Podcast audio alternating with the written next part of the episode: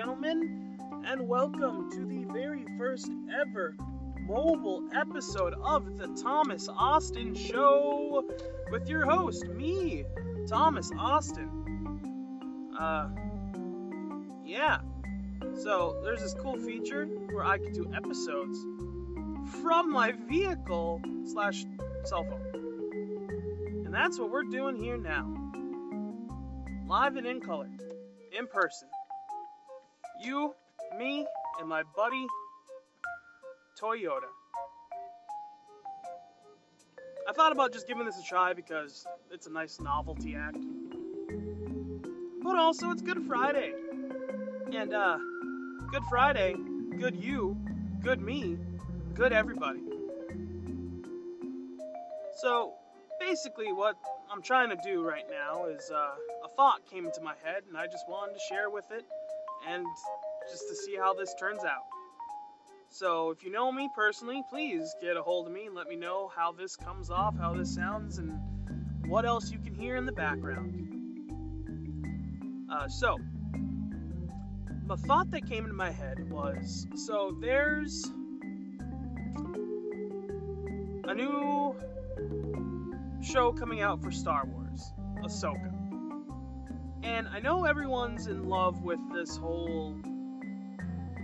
It's not like a renaissance, but it's a it's an extended, expanded universe that goes along with uh, Disney and their live-action Star Wars shows, and also their animation shows.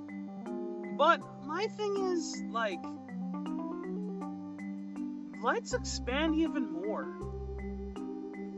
Like a lot of these shows are going to be drama orientated. A lot of these are following a certain character in a certain time frame. But I feel like there's more than enough out there. Like what happens before Skywalker? What happens before the events of the Phantom Menace? Can we do like a Legends show? Can we do something in the realm of horror with Star Wars? Can we actually have, and I know the Clone Wars is like a war orientated show somewhat sometimes, but let's have like an actual war movie between the clones. Like, we see such a small scale from the eyes of the Jedi, and I know clones aren't necessarily. Well, the show does a decent job at making them feel different from one another but I feel like we can go one step more. Like, where's Saving Private Ryan Star Wars? Where's Black Hawk Down Star Wars? And I'm not saying specifically just take the the premise and the concept of those things, just tack Star Wars on there. Like you have such an ex- like extensive universe. You have such a lush history of lore and background and characters that you can explore. And we're just, and we, they are just leaning on the established. Like, I know Ahsoka eventually became a fan favorite from the show, but, and also Mandalorian. That was a nice surprise that they popped out. But there's just, I know there's a lot of history in between uh, episode 3 and episode 4. It would be cool to see what happens after the, you know, destruction of the Death Star and the Empire and how the First Order came about. That would be cool. There's just so much that is getting swept under the rug from the prequels that we could expand upon. There's that we again. You know what? Screw it. I'll we we the people we the people want more Star Wars and that's that goes for every other show. Like Lord of the Rings, they are doing their thing with Galadriel and the Rings of Power and all that, which it's fine. I haven't watched the whole season yet, but I don't hate it like everyone else does. I think it's fine and okay.